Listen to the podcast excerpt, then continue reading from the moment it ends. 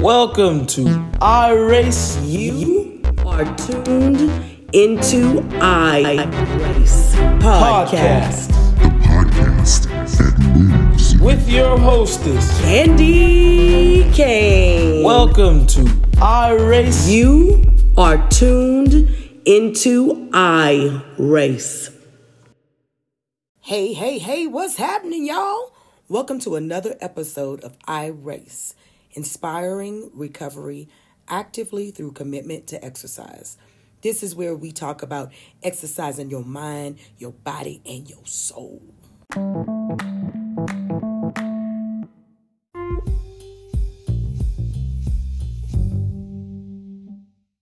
Welcome back to another episode of I Race. Today I have a special guest with me. I have Mr. DL Dean, otherwise known as De Moe. Welcome, De Moe. Hey, how you doing?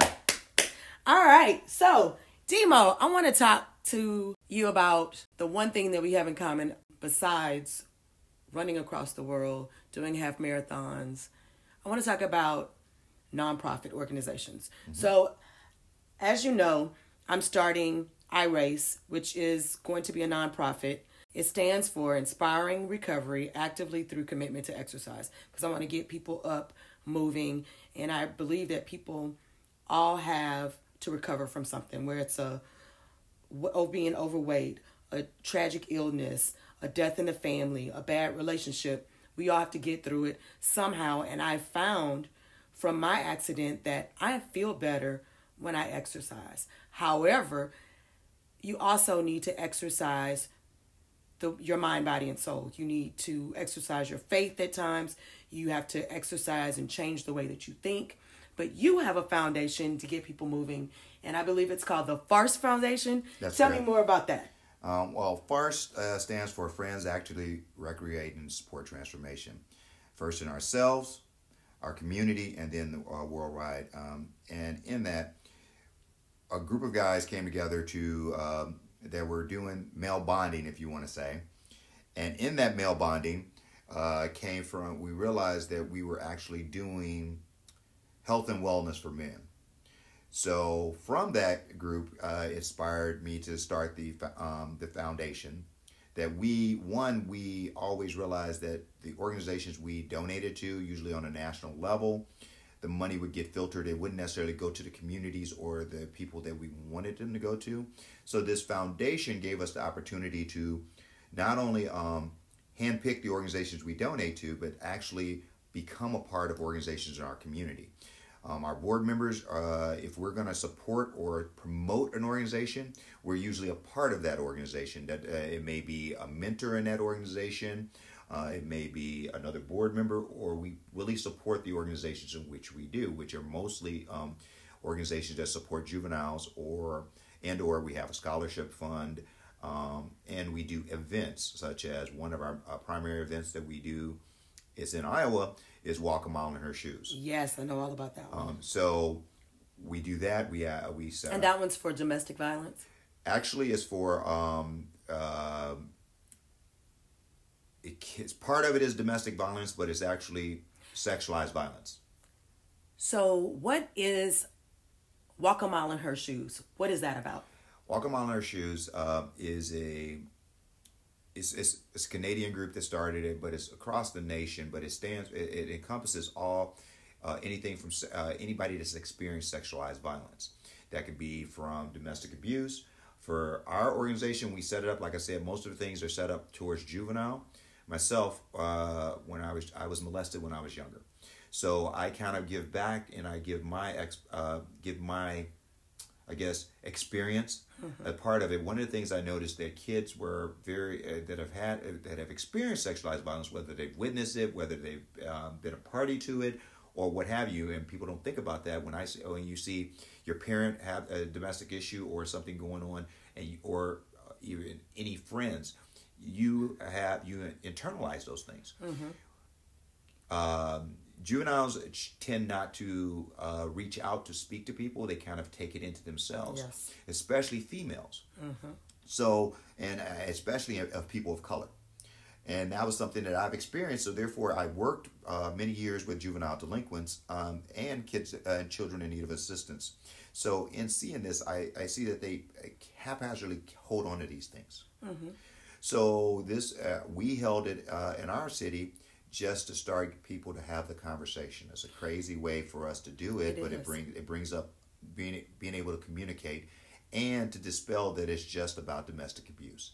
To open this up and uh, raise money so that they have someone that will talk for to kids, these kids and Yes. anyone that's been Yes. sexually assaulted or abused. Yes. Because I mean, you said it's hard for kids to talk about that. As an adult, I was raped in the military, and it was hard for me to talk about that Mm-hmm. as an adult. I mean, years passed before I was able to share that because, first of all, people have a tendency to make you feel like you caused it Yes. even though you were victimized, well, you shouldn't have been wearing that. I'm wearing BDUs. They're not tight. They're not fitting me at all. I don't see how that's sexually appealing in any way. That is not what caused that assault. And that's not what rape is about. And people have a tendency to think that it's about you being provocative and somebody finds you attractive and they just want to come and take it. Well, rather, uh, we I like that you you talk about rape and sexualized assaults, and we talk about what it has to do with sexuality. Well, rape, sexual assaults, or any of those have nothing to do with sex. They have to do with power and control Exactly. and who can put the dominance. So therefore, we got to look at what the root of it is, and just being able to communicate about that, not making people. One of the things I don't like the word victimization. I was never victimized. Right. I became a victor when I was able to not only forgive those that, uh, as you would say, victimize me, uh, especially since they were within our family structure. I look at what's happened to me, and for it not happening with me or for, to me, where would I be now? I would not be the person, the spokesperson that I am. I would not be in these positions. So I cannot hate what happened. I don't like it, and I wouldn't wish it for another, another person. person. But however, I can't take back what has made me into some of the things I would say the greatest part of me. Because if I would be another way, I don't know if that would be the same. I totally agree. And it's interesting that you say that. So we're going to go left for a brief moment. So today is December 5th. So this is the day that, it wasn't the day that I was assaulted, but this was the day that I broke my neck and I was paralyzed. It's interesting that you say, I'm really not upset about that mm-hmm. because that has made me into so much more. I was never a marathoner. I never wanted to create a foundation. I honestly just wanted to be a physical therapist, an officer in the military, and just help other people. Mm-hmm. I had no idea that this is how it was going to be. And when you look at those things, things that are traumatic in our lives, we have a tendency to be like, oh, I wish my life was like it used to be, instead of focusing on the positive mm-hmm. and moving forward. so I like that you were able to take that situation. I mean, it was rough. Mm-hmm. You had some difficulties with that, but you were able to move on. You were able to be positive, and now you have a foundation, and now you're doing events like Walk a Mile in Her Shoes. Are you doing any other events? What else is going on with Well, the biggest premise, uh, first, is we want to get people moving um, in their communities, in in their in their uh, not only for themselves but their community. So we try to pair them. One, uh, I go speaking to people all over the country to start foundations, to start organizations, because one of the things that I see is we all a big part of ours is getting runners or walkers or cyclists, swimmers, whatever, getting them involved. So if that means we have to pay for the registration, we have them um, uh, raise money for the organization or a local organization. Um, and I'll step back to that as we as we start those programs to set this out for everybody else.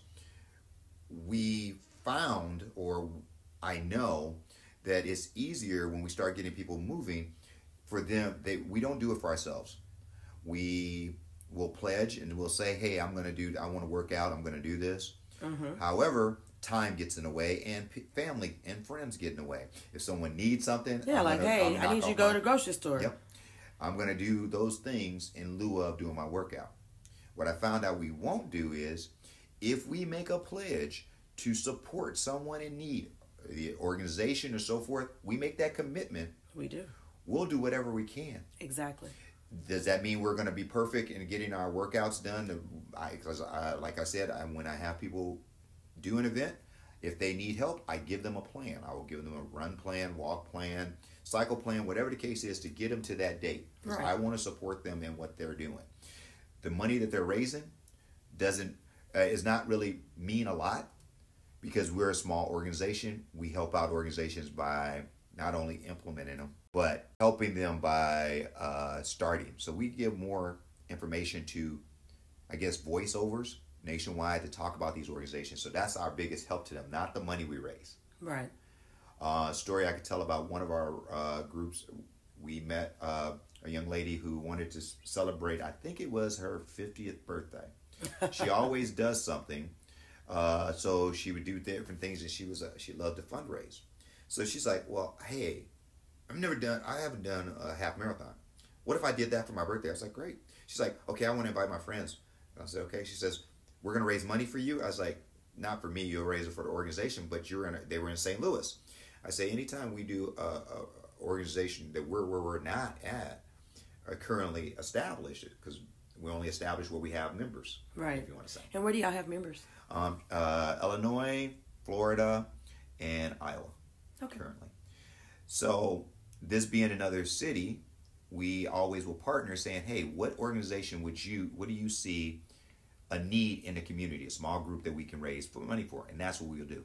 The young lady, um, she recruited several members, uh, fa- friends and family to help her uh, do come one join in the participation. I think it was the Rock and Roll St. Louis at that in that year, and they had several different distances. So it didn't matter what distance. She wanted them to come celebrate her birthday Yeah. And um, she had set up it was a, a organization for young ladies in St. Louis that she wanted to raise. I think it was Inspire St. Louis STL. Okay. And so that what we do is we raise money. Basically, like I said, we're a funnel group anyway. So we raise uh, money for ourselves, but the majority of the money will go to that uh, sponsored organization that they wanted to do. They actually came out on the course. They supported her by being on the course. But that was a show of partnership. One person, uh, magnitude, moved to 25 runners that ran this, and most of them had never run before, just because they wanted to be a part. So, in efforts, that's what we want to do is instead of change the mindset of where when we pass somebody passes or we want to recognize something, we tend to in our community want to eat. So we have meals or whatever the case, everybody come together and eat. Well, I change. I wanted to change that look. I know I did it with my family with Thanksgiving. Yeah, that bothers me. I mean, every time we get together, we have to celebrate around food. Mm-hmm. I mean, I do understand that most of our communication is around food because that's when the family used to get together and you would talk about your day and you talk with your family and you share. And then it started to extend with everybody and other things. And now it's like, hey, let's go to dinner. Hey, let's go out for drinks. Nobody says, like, hey, let's go bowling. Hey, let's go for a run. Hey, let's go cycle. Unless you're training for something. So I like the fact that we both are in tune to that and we like to make that change in our families and in our communities. Well, to go with that, um, it's not just just because we're predisposed to wanting to do that doesn't mean that's what we need to do Or or we what have we to should do. Um, and if you look back even 60 years ago, uh, that's what was a common thing. Uh, especially me living in a rural area, even though I'm in a small town, but a rural area, everybody walked regularly. Used to be in the other past generation. And so that was part of it. They cycled. eh, That's where they got from place to place. Now that we've made things so easy to eh, with the cars and so forth, cell phones, it makes it no reason for us to have to go and physically move and do anything. So just eating seems to be uh, antiquated. So to give people just a walk, which is the most healthy thing to do, not run, Right. Walking is the most healthiest thing to do. so to have, and, and you could take your whole family, kids Okay. and everybody. I know we went out there. We, I guess, we terrorized the community that Thanksgiving, because when you have, I guess, It was like I guess it was 25 of us, kids and everything. We took strollers. Everybody. I said I was going for a walk, and they said, "Wait, that sounds like a good idea." I was like, "I'll be back because I need I needed to walk a little bit so I can have some more uh, sweet potato pie." So that was my rationale behind it. It turned Walk into more to, to eat more? yeah. No, no, that is It- not right. But that was that was the premise It behind works, it. But however, I got it. We uh, it worked out because everybody decided, hey, that's a good idea. I can get some more room in my stomach. So we started walking. It became a talk fest. Mm-hmm. We were loud across. I, I didn't think we were loud when we were looking at it, but when I looked, if we if you were on the outside of this group and we were all on one side and everybody wasn't walking at the same pace, they yelling back and forth, asking questions. It was more of a reunion Right. on the course. I mean, on the road. So what I've looked at in my career of running, when I used to, when I started out running, when I made that commitment to start running, when I started the foundation in twelve, it was about accomplishment in time. I used to wear headphones. I would be tune out everybody. And it was What all you were trying me. to be fast? wasn't trying to be fast. I was trying to be me. What I thought was me was, hey, everybody says you have to do it in this amount of time. You know what? That you said you were trying to be you. Mm-hmm. There's no rules. Like, let's just talk about races Mm-hmm. right now. There are no rules to a race that says you have to run. I mean, I don't know where that belief came from. I do know because originally races were races. I guess everybody was running for money. I don't know. I'm like, No. was everybody an elite runner? Why do we have that belief that everybody has to run? And well, let me just kill that now before you answer. You don't have to run to complete a race. You can walk. Um, kill the belief. Beliefs are optional. I mean that is. I mean it's not an absolute law. It's not a Newton's law. Well, the the concept behind running for a race is because we have always wanted to compete. Yeah, and racing And means so- competing. So if I showed you walking, that's not going to be racing. That's one of the reasons why we separate the sexes because if one's ability. Yes, Okay. we because if it was if it was if you really wanted to have a race, it would be a race for all. Yeah. And it doesn't. We've segmented it. We Well, continue to because segment it. Mm-hmm. of the standards, women and men are not physically equal. Although there are some women that will dust a man. Yes. So So, So, yeah. but the thing is, we've always went to this concept since being in America, or I, actually, I say it worldwide, is the competition sells. It but does. however, we realize when in distance running, it's about the back of the Packers. Who's paying for the uh, fees to make it so it's available for the Chicago Marathon for them to pay the first runners? You have twenty five. What is that? No, I'm talking about thirty five to forty five thousand people running there. Mm-hmm. And guess what? Only one's going to win. That's so, true. so if you look at a let's say a hundred dollars per person for entry fee, Mm-hmm. where do you think the money comes from to pay that uh, purse? Mostly it's us. Yes. The back of the Packers. But what kills me is there's no support for the back of the Packers. I'm like, I I don't run fast and I didn't realize until recently that I ran fast before I was injured. I I mean military standards. And I can't make a military standard. That was one of the reasons why they medically retired me, but um I enjoy being out there on the course. I'm going as fast as my body will let me. It's not that I don't want to go faster. I physically can't go any faster. But on another note, for those people that are walking and enjoying the race, I find that I enjoy a race much better when I have that support of the back of the Packers, that community, the pressure of I'm not gonna win. You know what I'm saying? I'm not gonna win. Why am I running so hard to please whom? Because who are That's- these people that I think think I'm not going fast enough? Well, the thing is, we have multiple. Uh, that's why I love. Um, I I don't like running. I never have liked running. Yeah, me either. However, I like, and or I say, I like the concept. The concept of a marathon is just like our life.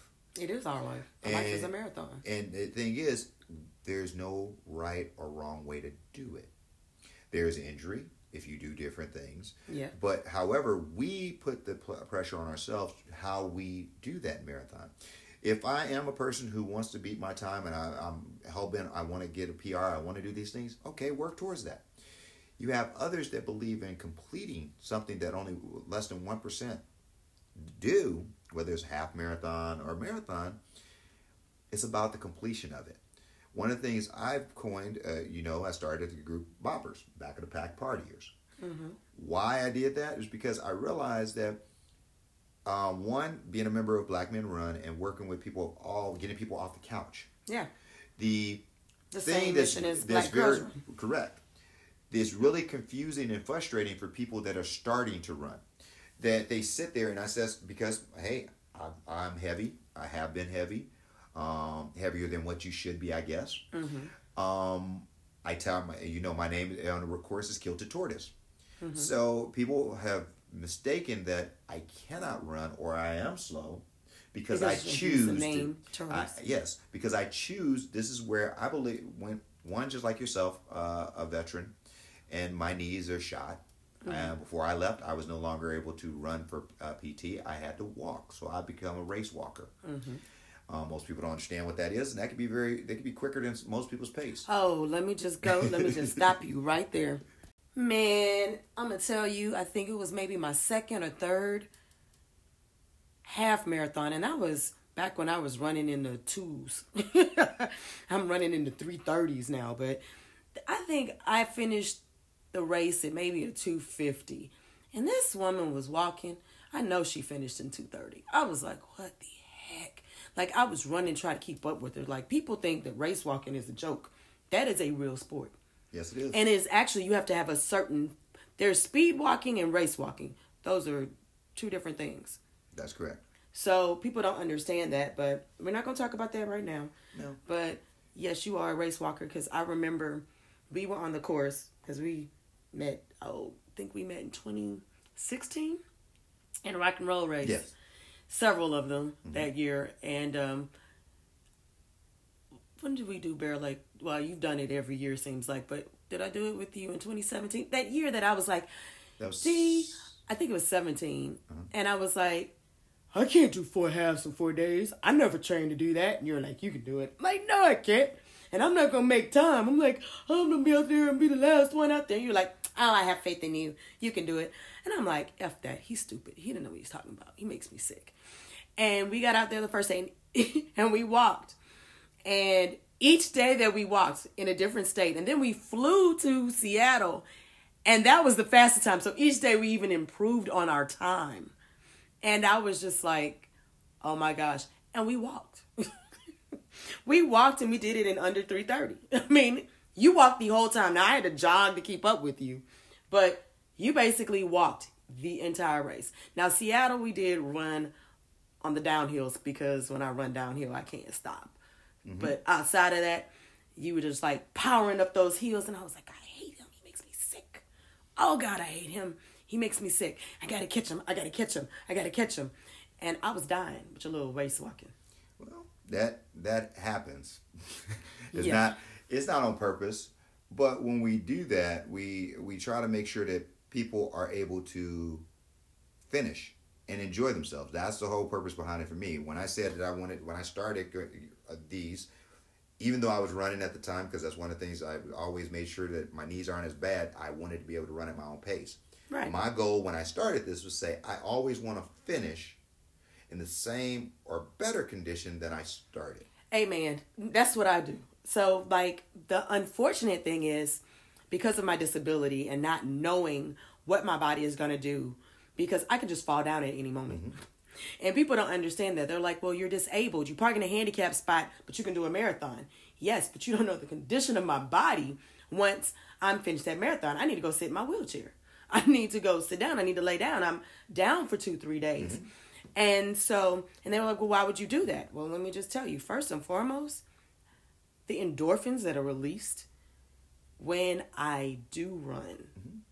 help me with my pain. Mm-hmm. It is, a, I mean, you can do other things to rid yourself of pain, but those endorphin releases and studies show that it's better for you. So I get that you want to run at your own pace, but for me, it's I don't know how fast I can go because I don't want to push it because I want to leave that race in the exact same condition or better than I started it. Mm-hmm. I need to finish upright. My goal is always to finish upright. So because of that, sometimes I pull back. Mm-hmm. So lately, because the doctors have been telling me, Candace, you're not going to be walking many more years. And I'm like, let me hurry up and get these halves out before I'm totally confined to this wheelchair. Let me just crank them out and get them done. And that could probably not be smart on my part, but that's what I want to do. I want to finish what I started, and I want to finish upright. So I started walking them instead of running them. and that's that's always a good goal and a good um, pathway. You're doing it responsibly, and this is what I noticed that more the races I've done, I say, why do you? People ask me why do I continue to do them? Yeah. and in that process I is was actually because going to ask you that. Ah. Taking my questions. I'm sorry. Okay. But the reason I do that is because, like I said, I st- uh, and I may not be on a recording we did now, but uh, I started to model, model for my. It was we always do it for altruistic reason. Yeah. for my mom to try to show her how to eat appro- uh, appropriately for to deal with her diabetes, even though I don't have it. And that's always been something I've done to do that. I did it without exercise. Then I said I wanted to do this uh, to start running. Um, I love to cycle. That's my favorite. But uh, running seems to be where I can communicate. Uh, one, It's more social. uh, my in, as we start going through that is my ministry is on the course. People say it's odd that it's a ministry on course because I find myself reaching people, and Yeah. the thing is, we are, we don't know where our calling is. Is to educate people on. Uh, you'll some people will see me on the course. It's not unusual for me to stop in the middle of a race if it's not something I'm doing for time, And now we help somebody. and I'll I'll help them. Anything from any kind of either from spiritual to physical aid. Yes, and you know what? Because I I do the same thing. So, like my ministry, actually, how all of this began was a ministry on the course. Mm-hmm. I was running Zydeco, my first out of state race, and the lady asked me about. She was like, first of all, are you from Houston?" I'm like, "How do you know I'm from Houston? I have nothing on that says I'm from Houston. It just had a BGR shirt on." And she was like, "Your leg brace, your hair. I've seen you run in Houston." And she was like, "So tell me about your leg brace." And at the time, I was thinking in my mind, because I was new to running then. Why are you talking to me while I'm running? I cannot talk and run. Like running, I'm doing the best I can. I got to remember to pick my foot up, put it down so that I don't face plant. And you want to ask me a question? Aside from all of those wicked thoughts, I answered her. And actually, I had plenty of oxygen while running to share with her my story. And she said, That's inspirational. It is. She's like, You should share it with people. And I'm like, Oh, maybe I should. Okay. And then I ran and I prayed about it. And like you said, that became that's actually my ministry. That's what I feel that God wanted me to do. Mm-hmm. And that's why I run a half marathon in all 50 states. Now, the marathons were something different, but to share and to communicate how good God has been to me in my life is how that 50 states journey started. Now, you have done the 50 states how many times? Twice. That's crazy. Like, I'm like, that's, first of all, that's a 100 halves. That, first and foremost. Now, I know you've done over 200 halves. How many halves have you done?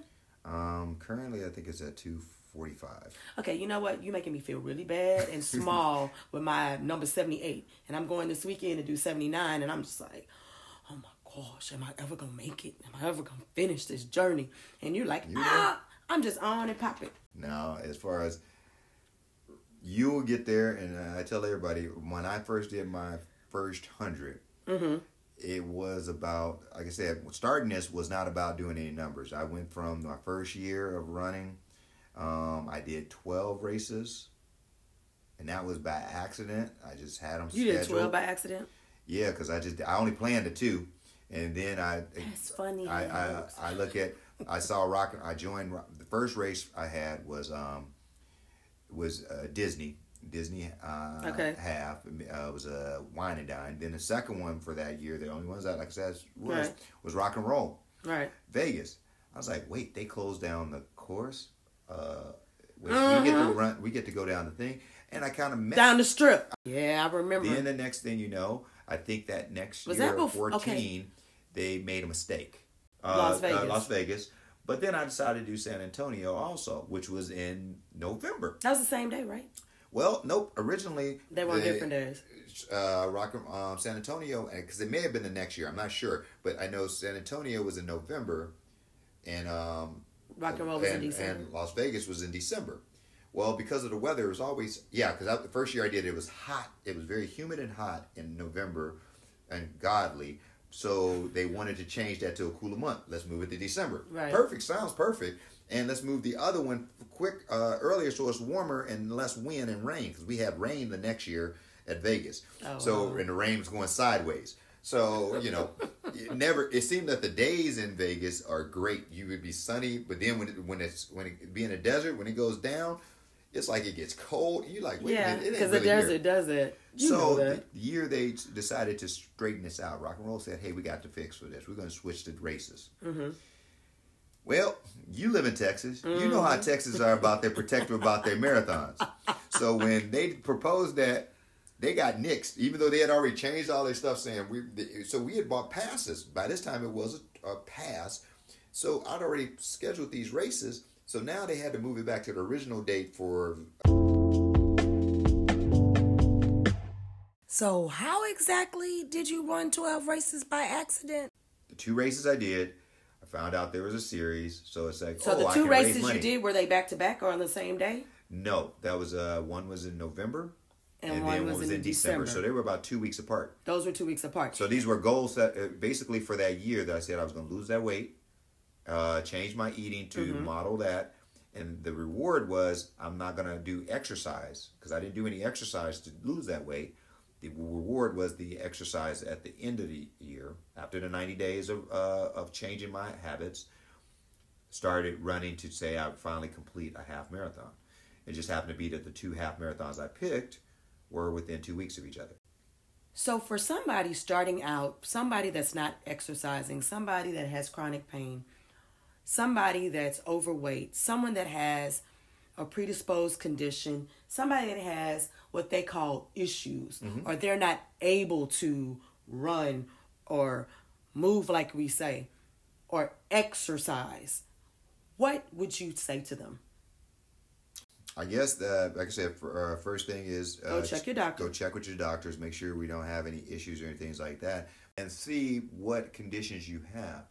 Walking is always a primary thing.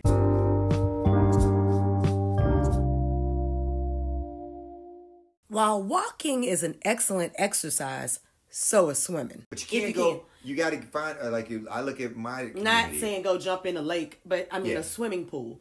And in your community, do you even have a pool? we have one. Well, we got two. We got the high school, and we have. Um, Are they? Do they allow non-high school students, community people, to swim in the pool? That's what I mean. so, no.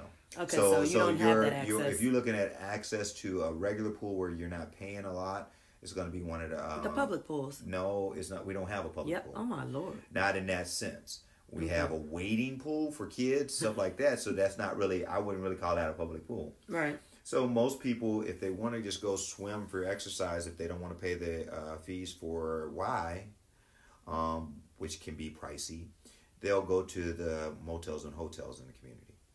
And they allow them to swim. Um, one of them actually does for uh, for the uh, physical physically challenged. Okay. They do have some capabilities, so they will. They've done. That's kind of an outreach for one of the uh, Okay. hotels. And so, we're talking about Marshalltown, Iowa. Yes. Okay, because in Houston, Texas, we got plenty public Right. pools. Yeah. And the thing is, the same distance. If I, I when I look at it, I go like somebody says, "Well, I've thought I've toyed with trying to uh, get ready for a try," and I say I want to do some uh, swimming, but I got to look at how I'm doing it. Right. And well, I don't want to Go into your try. So Yeah, no, um, don't that that we'll save that for another episode because I've been trying to get you to do a triathlon long time ago. Back when I was doing triathlons, and I don't do them anymore.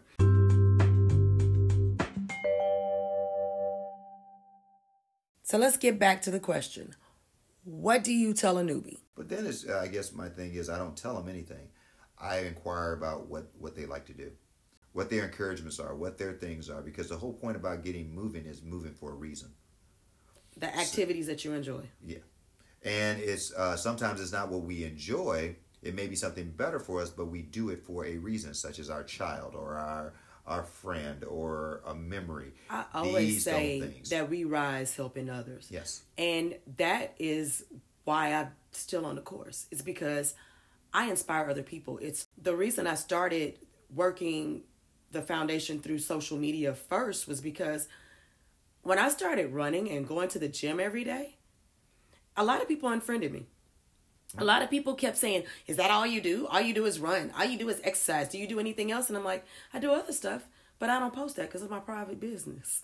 I don't want that on the Facebook. I'm sorry. My love life, I mean, that was important to them. I mean, I would tell them stories when I would date and have crazy things happen. Like, I fell on top of a guy and we took out an end cap and then he asked me out on a date. That was bizarre. and I would, and I did share that, but I mean, and my life has some pretty bizarre things, and I, I mean, I have a very interesting life. But the point that I'm making is, some people saw what I was doing and started internalizing it and doing it too. Mm-hmm. So there are people that never ran, people that I've worked with, that are now marathoners, mm-hmm. that are now ultra runners, and I'm like, that is amazing. And just from showing them that I could do it.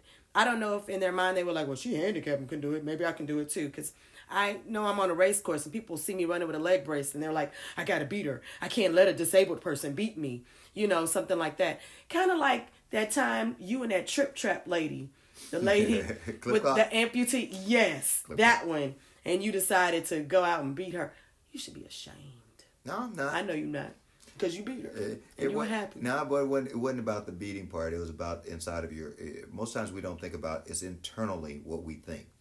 It had nothing to do with her. It had to do with the sound. As we say, the thing is, I, I you put those pressures in, and that's what motivates us. We motivate ourselves with others in there. If you you've heard the uh, the term kills in uh, in the half marathons and marathons.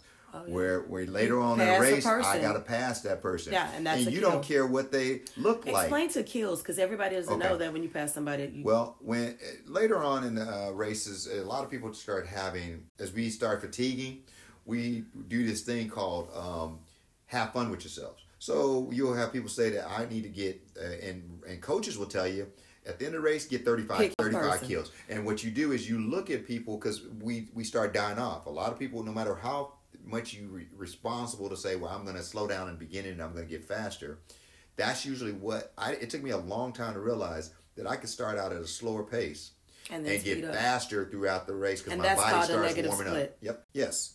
That negative split is something that a lot of people try to get, especially uh, you're looking at, and a negative split is uh, doing half your. Uh, usually, when you, I look at a, ha- a full marathon, half marathon pace may be a two thirty, and then the next half may be a two fifteen. Right. Um, so that's what we're talking about a negative split. And if it's a And- 5K, it's whatever the case is. You just want it, that second half of the race is faster, or a period is faster, maybe a 5K or whatever is faster than the. And how do you achieve that? By getting kills, and a kill is Well, those uh, that kill is just catching, uh, just focusing on people in front of you Mm-hmm. that are in your group and saying, "Hey, I'm going to get there."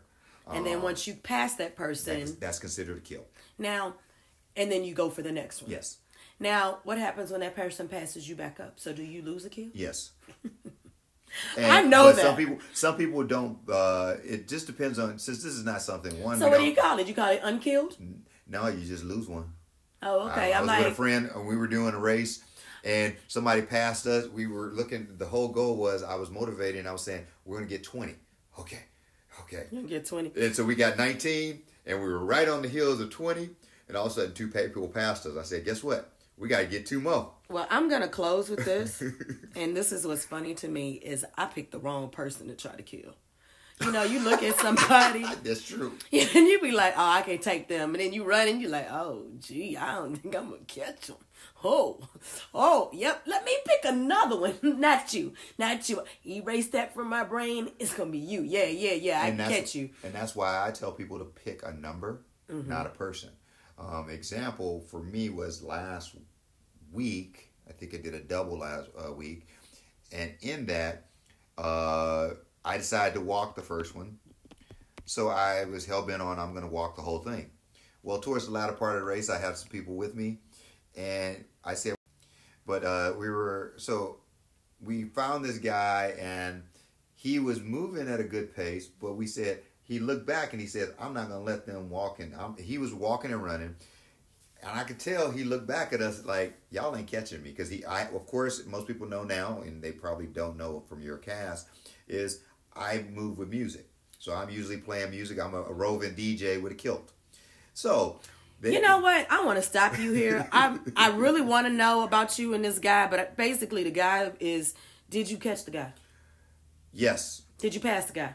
yes, but he didn't like it. Did he pass you back up? Oh hell no. All right. Well, that's all. It, that's all that matters. Tell me why you wear a kilt. Well, uh, when I go back to starting to run my first uh, year of racing, I didn't. Um, But why do you do now? uh, it started out as a just like my foundation called FARST. It was a farce. Uh, we were happened to be at New. Um, What do you uh, mean it was a farce? And that's what I'm going to tell you. It's started out in uh, rock and roll New Orleans. We happened to be there with friends. I actually took my mother there, and we were look. We had went walking around the neighborhood, and we were looking in shops. The runners that were with me happened to be female, so they going and checking out little dresses, little Run skirts, and stuff like this. No, they weren't. They were just costumes. Oh, okay. And so somebody they posted on picture a picture on Facebook and and I didn't do a lot of stuff on Facebook, but I saw this comment. They said, "Hey, y'all gonna wear that at the next race?" Which happened to be Rock and Roll um, DC, and they said, "We will if De Moe does." Of quickly, I got on there and said, "De Moe don't wear no skirts. The closest you ever see me to a skirt would be a kilt." Some kind of way, my board members and my foundation found out about this. I don't know how because Social not there. No, they didn't have. This was not a pub. This was in a group. So Oh, this, okay. this wasn't something that was publicly out there that I Somebody told, because I would tell. So they came back. They decided. I, they gifted me. Still don't know which one of them did it, but I just know the day before I headed out to Rock and Roll DC, there was a kilt that came in the, in the mail. So since they're the ones funding, because I raise money for my foundation by my miles I run, they pledge uh, to pay. I felt it was a commitment that I had to do because it was something that was gifted to me. Okay. Were you always a distance runner? No. Okay. So you were not a distance runner. You began distance running with the start of FARST, correct? racing I began Racing. with there, but actually prior to that, being over when I was overseas, Mm-hmm. um, I had to embrace the process of that I was no longer able fast enough to be able to with my back with my knees weren't able to run for uh, PT or for for our testing. Mm-hmm. So I had to do race walking. So I embraced that. It was a chief warrant officer and myself when we were overseas.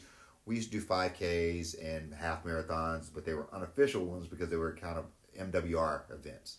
Okay, I know. So we would walk, we would race walk them, and that was our kind of thing. We were the fastest people on the camp. So if anybody was walking, now they could run and beat us, but however, you weren't gonna walk and beat us. So it was kind of something we did.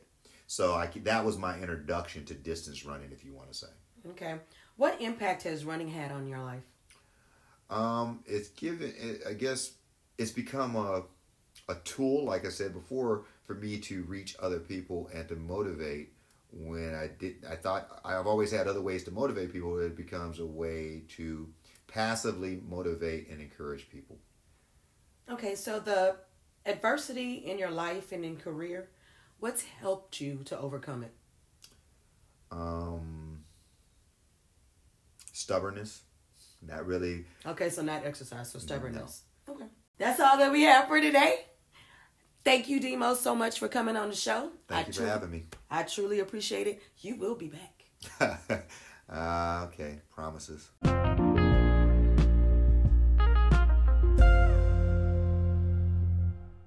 I would like you to subscribe or like this podcast. Leave a review in the comments.